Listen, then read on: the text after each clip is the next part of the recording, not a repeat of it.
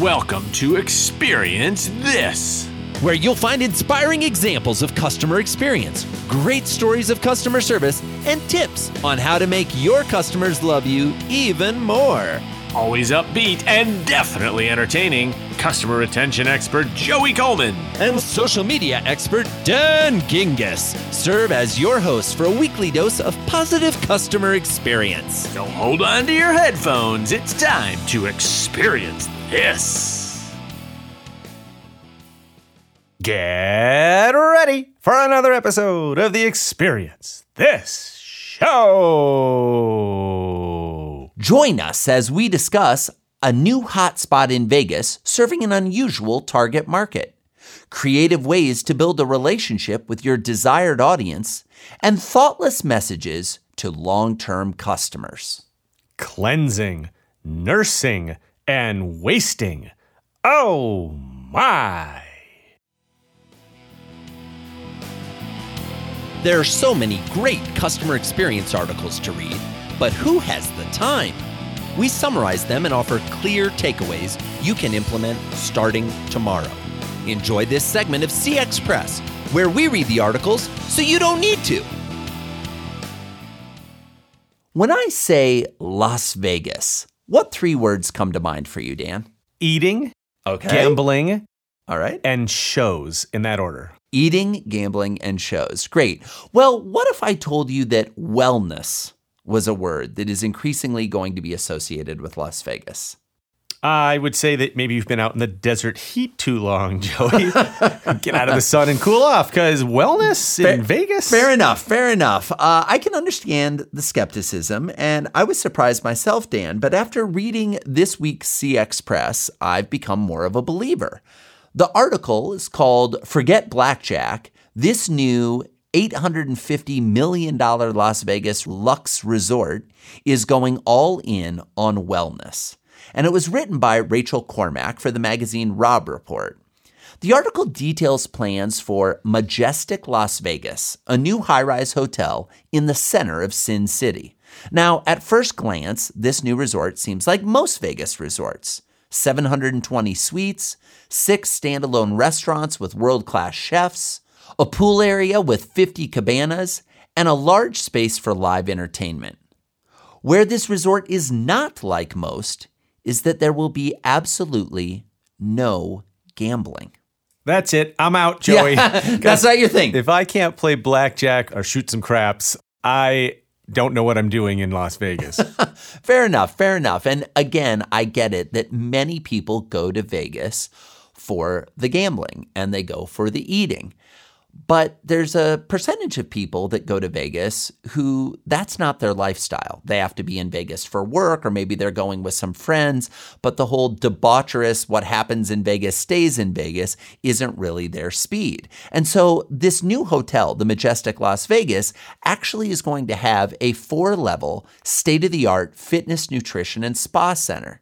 So instead of being like Dan and playing blackjack or rolling craps, guests will be able to get spa treatments and take yoga classes.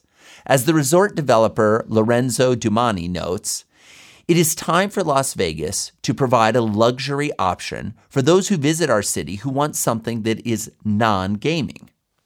so I understand this, even though it's not a place that I would probably choose to stay at, because more and more people have, there are different niche audiences that require sort of niche products to fill in the niche, if you will. And in this particular case, I get that there are people that go to Las Vegas who don't want to drink, don't want to gamble, don't want to go to shows, and just want to relax. And if those things are not available in other hotels, and I'm not sure if they are, because again, it's not. The, the spa is generally not a place that I spend a whole lot of time in. Um, then I we got to get Dan getting more massages, folks. We had a little conversation about this off air. I'm going to call you up. We got to get you more massages, Nah, buddy. it's, uh, it's they're not so great. thing. I know, but they're so great. You should, if folks message us if you think Dan should spend more time in the spa, tweet at him on Twitter or DM him or whatever you do on Twitter and say, Joey wanted me to share with you that I agree you should spend more time in the spa. Or tweet at me and uh, Uh, tell me if you think I should spend more time in the casino instead. Yeah, fair enough. Fair enough. so I, I think I I agree with you, Dan, that there are Uh, obviously, people that are going to Vegas for very specific reasons. But what surprised me or kind of caught my attention about this article and why I wanted to talk about it is this hotel is kind of zigging when everyone else is zagging. I mean, they call it Sin City for a reason. And the fact that you would go to Sin City to get a cold pressed juice and a massage and a cucumber wrap is not really the story that usually gets told on social media or when you get back home. It, sound, sounds like sinless city. Sinless city. Yeah, that's a good point. That's that's that should be part of their uh, branding. But what I do think is important to acknowledge is that often people go to a city not because they choose to go, but because they have to go. And Vegas is definitely one of those cities. Uh, you know, there are tons of conventions and conferences there where you may be. I, I was actually just talking to someone the other day that had been to Vegas once and they were completely turned off because it's just not their vibe, but they had to go there for work. They were a meeting planner hosting an event. Uh, their company decided they were going to Vegas. And this, I think, gives the opportunity for businesses to have more flexibility, not only on where they hold their events, but if they have employees employees going to Vegas who are not, you know, kind of of the typical Vegas ilk, they can have them stay at the Majestic. Yeah, I mean, again, I'm all for offering different options for people. And I think for a certain part of the population, this is probably going to be uh, very appealing and, and something that uh, that they will choose over uh, going to Vegas for gaming. And I think you're right that Vegas, in particular, happens to be a place that people end up at sometimes despite themselves. They, they're there not because they want to be, but because they have to be. I'm one of those guys that gets excited when I get to go to Vegas. You're probably one of those guys that you're like, oh, Vegas again. No, I love Vegas. I love Vegas is one of my most favorite cities on the planet. But here's the thing I don't drink, I don't gamble. But I love the shows, I love the restaurants, and I love the spectacle of humanity, not to mention all the amazing customer experiences. Exactly. Yeah. Exactly. I, I totally agree. But let's take this out of Vegas briefly for uh, context. I went to the movie theater last week with my wife, and I'm in the process of trying to get healthier when it comes to my diet. And we go to the theater because we want to see a movie.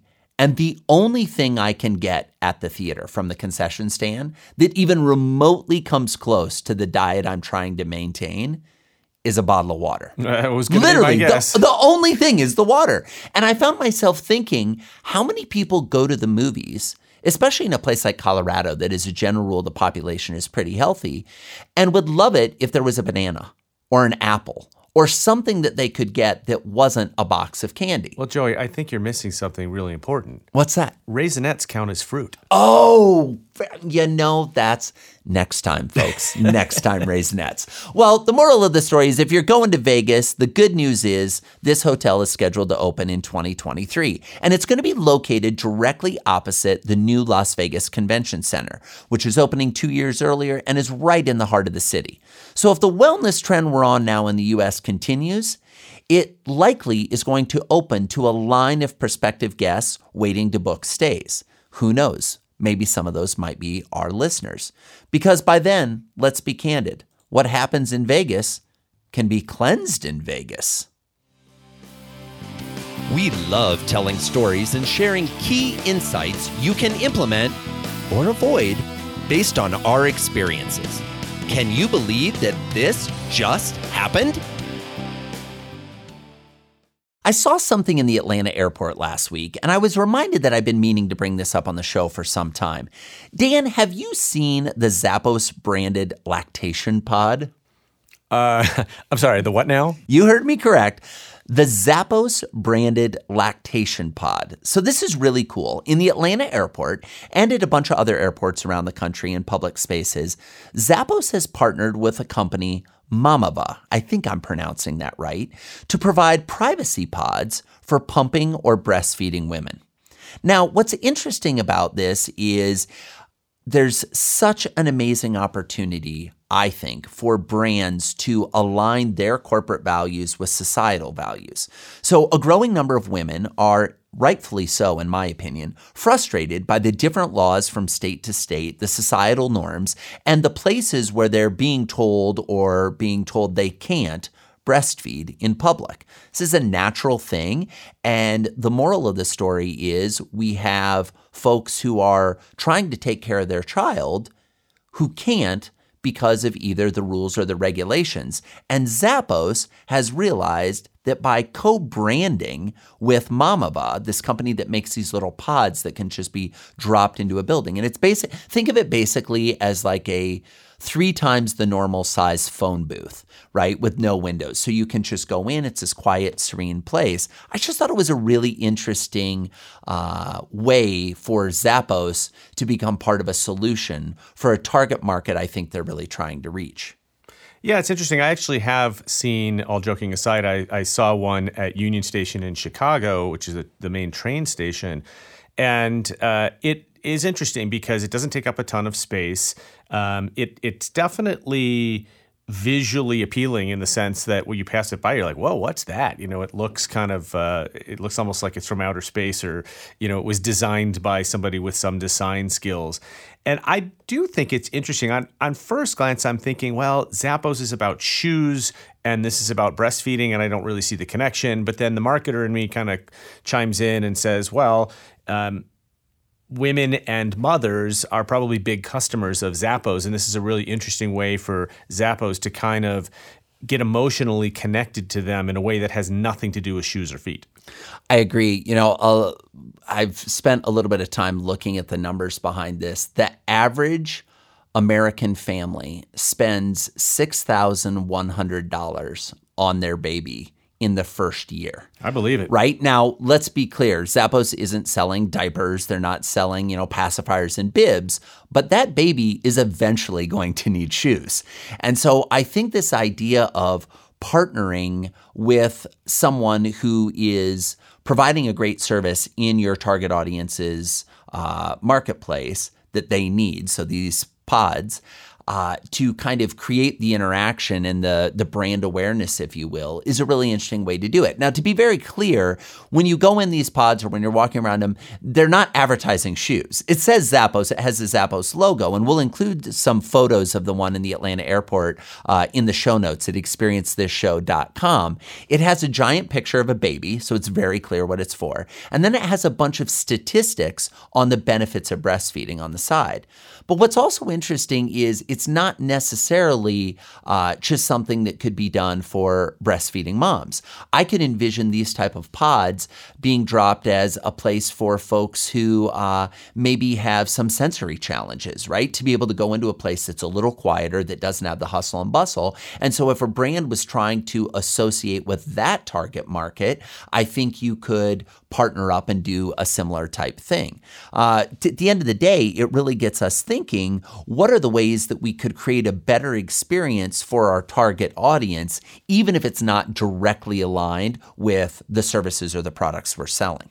Yeah, and I think we should also uh, say that kudos to Mamava for finding Zappos. If you sort of look at the Totally. transaction the other way Totally. around, right? Because Mamava is clearly not as well known of a brand, and uh, and to pair with someone like Zappos, who people see the Zappos logo and they recognize it instantly, probably brings a lot more positive attention to the Mamava brand, which I think is great for them. Well, I also think this speaks to your uh, acknowledgement that the Mamava brand has a very uh, clean design aesthetic, and it's clear that they pay attention to design. You know, Zappos is well known in all circles for having amazing customer experience and clean design, and so it really is a great partnership between two brands. And I'm I'm like you, Dan. I presume that Mamava is going to get a nice lift in their brand recognition and kind of the opinion about their brand because of the association with Zappos. So, what do we do? How do we apply what we've seen with Zappos' partnership with Mamava to your business? Well, I think there's an opportunity to create better experiences for the audiences you're trying to reach. First, we would identify challenges or pain points that they're feeling as a group that have no direct correlation to our business offerings. So I'm not saying, oh, you sell shoes, go where all the people who need shoes are. It's like, no, get a connection that has nothing to do with your offering because it feels a lot less salesy that way. Second, figure out creative ways to solve the challenges that your target market is facing, either on your own or in partnership with providers. And third, don't try to rush it. Don't try to maximize the profitability of each interaction. You know, one of the things that is the fastest way to eliminate any positive goodwill or feelings of positive customer satisfaction is to try to make the interaction into a sellable moment. Sit back, relax, let your reputation for serving your target audience build. Don't worry, they'll remember you later when it's relevant to both of you. Sometimes all it takes is a single question to get your company thinking about an improved customer experience. Here's an idea for how you can start the conversation. This week's Start the Conversation topic is empowering customers. The modern customer expects the ability to seek resolutions to issues or answers to questions through a variety of channels. While some issues require the assistance of an agent, others can be resolved by the customer without agent involvement, if the customer is empowered to do so. Providing self service tools and content is the first step in empowering customers. There are many ways to empower customers, including 1. Developing a robust self help knowledge base on your website or mobile application. 2. Creating an intuitive IVR menu or interactive voice response menu to allow customers to direct themselves to the proper support channels. 3. Offering self service portals to enable customers to complete specific tasks, such as updating account information or accessing key information securely. 4. Maintaining a chatbot on your website or app to guide customers to the resolutions they seek. And 5. The ability to easily escalate to assisted service at any point. You know, there's a giant percentage of your customers that actually would like to solve the problem themselves. One of the things we talk about in customer experience all the time is, oh, you need to be responsive to the customer. You need to take into consideration their wants and needs. You have your have to have your call center agents ready to talk to them. And it's like, yeah, but if we actually rewind to the beginning of that, where we say we need to be responsive to their wants, often their want is not to talk to a human being to be able to solve it themselves, to be able to read the documentation, to be able to have a self healing device, to be able to uh, sort it out on their own by navigating through a series of prompts or fix it tools. So don't just presume that in order for it to be a great customer experience, there has to be a human involved. Often, empowering the customer to solve this problem themselves or find the answer themselves is the way to actually make them feel the best. Couldn't agree more, my buddy. And now for this week's question about empowering customers. Do we offer customers the tools and access they need to confidently resolve issues themselves? We encourage you to start the conversation within your own organization and then continue it with Avtex at experienceconversations.com. That's experienceconversations.com. It's shocking how often people use 38 words to describe something when two would do the trick. We're looking at you, lawyers and accountants. Words matter, and there is no excuse for trying to hide what you mean. We explore words and messaging in this next iteration of Say What? Dan, does your bank send you any promotional offers in the mail? You know, sometimes I think the only thing I get in the mail are credit card offers. I hear you, but do they come from your bank specifically? So uh, to me, there's so there's the difference of the credit card offers you get from like all the credit card companies, but then there's the ones you specifically get from your bank. Do you get any of those? Not really. No, they sort of already know me, and I have a lot of accounts with them, and so they leave me alone. Wow, interesting how that works. I'll note what Dan said. They already know me. I already have accounts with them. I ask because my bank, which for context, I've been with since 2003. That's 16 years for those of you scoring along at Oh, home. Hold on. Carry the one. Yep, he's Yep, right, yep, guys. it's 16, years. Um, my bank has been sending me two personal credit card solicitations and two business card solicitations every month for at least the last 10 years. Now, I never open them. Well, I think I did maybe the first month. I never open them. I never reply. I'm never going to get a credit card with my bank. And for the life of me, I can't figure out why no one at the bank has figured this out. Well, this is actually an issue that I have some familiarity with because, as our listeners know, I worked at a credit card company for almost 10 years. And while I agree with you that this is a pretty weird situation in the sense that you've clearly made the statement with, with, your inaction. That would that, be once a month for a decade. For those of you, again, scoring at home, I know we don't usually have math on the experience this show. That's 128 rejections per offer. Mind you, I'm getting four offers per month. So 120 times four, carry the one. That's 480 times that they have sent me an offer that I haven't replied to. That's many, many times. And the best that I can guess without defending them is that you are part of a larger group of people being mailed this offer. And at the end of every campaign, they take a look at the campaign as a whole and they say, well, was it worth it for us to mail this out 10,000 times? Well, we got X hundred people to respond. And so our cost per account or CPA is at a level that is okay. And so, great, this was a successful campaign. Let's try it again next month. Now, that's not great marketing because, of course, if we were doing better, we would dig into the data a little bit and we would see, wow, there's this guy, Joey, that we've mailed 480 times and he hasn't said yes yet. So the chances of the investment being worth it to mail him the 481st time is not really high. He probably knows we're here if we if he ever needs us and wants to be proactive about it. So if I were there, I would be digging into the data a little bit harder to eliminate what I'm guessing is a sizable pocket of that campaign that is never going to respond. And what they'll find is by mailing fewer people and getting the same responses, their response rate goes up and their cost per account goes down. Yeah, I just I can't fathom this. You know, something you said, Dan, really resonated with me uh, when you said the bank know, you know, they would be thinking, well, he knows we're here, right? Here's the crazy thing I have the bank's mobile app. I receive a statement in the mail every month. I occasionally go into my branch to do something weird like send a wire or whatever it may be.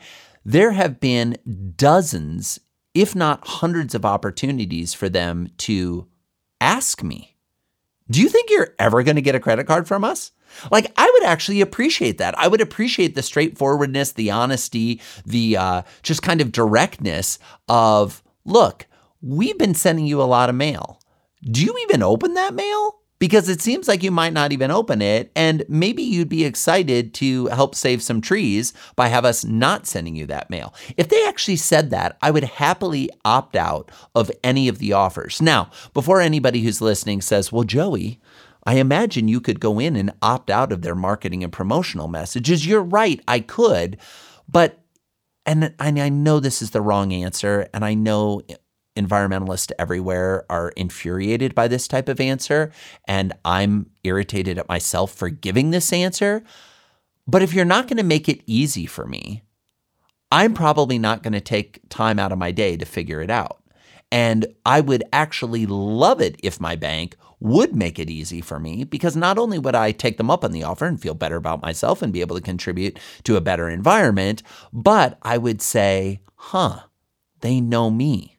I know them, but they know me and they're okay with the fact that I'm not going to get a credit card.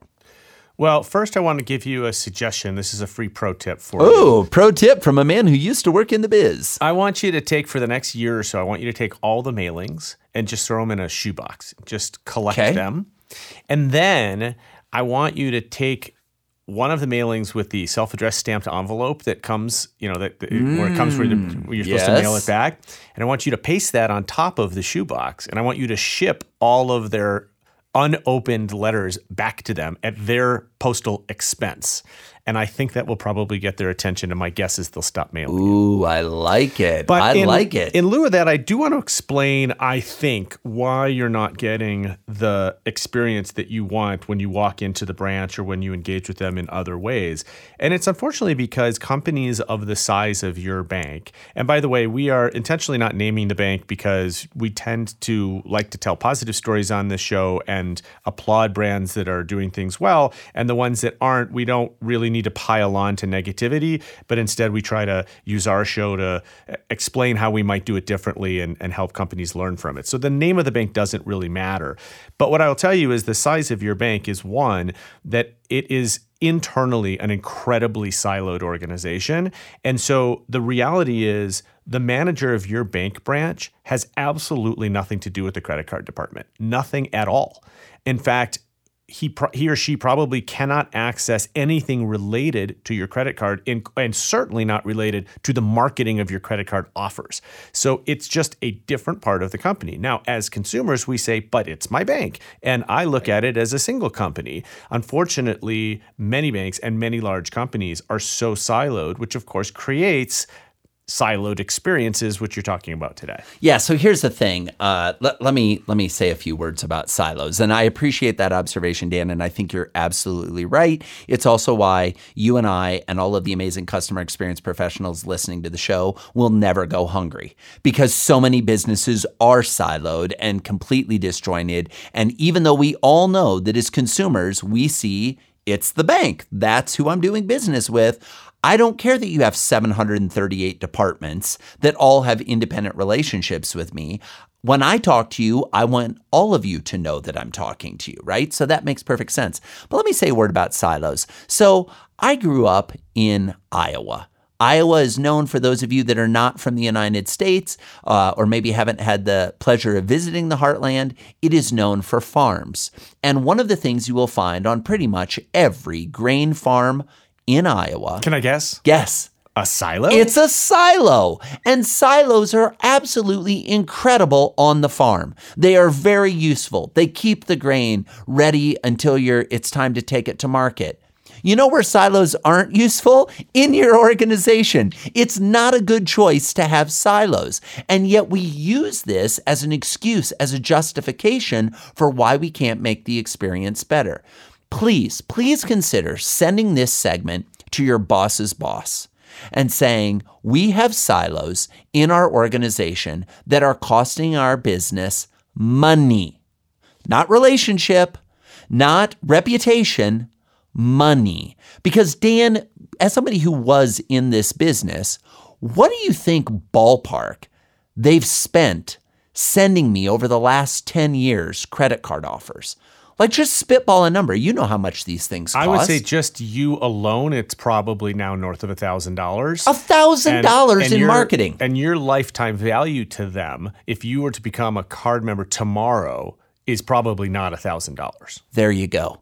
So, folks, this isn't a do right because it's the right thing to do conversation. It is, but it doesn't have to be just that. This can be a conversation about do the right thing for the bottom line, do the right thing for the environment, do the right thing and break down the silos. So, what can we learn from the credit card mailer debacle that has been happening with my bank? It's pretty straightforward. Pay attention to your customers.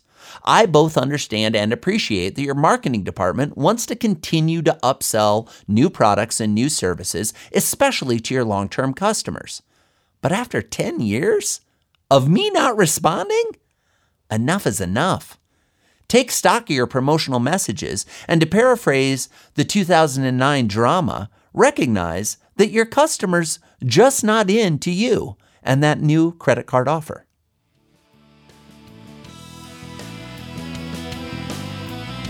Wow! Thanks for joining us for another episode of Experience This. We know there are tons of podcasts to listen to, magazines and books to read, reality TV to watch. We don't take for granted that you've decided to spend some quality time listening to the two of us. We hope you enjoyed our discussions, and if you do, we'd love to hear about it. Come on over to experiencethisshow.com and let us know what segments you enjoyed, what new segments you'd like to hear. This show is all about experience, and we want you to be part of the Experience This show. Thanks again for your time, and we'll see you next week for more Experience This.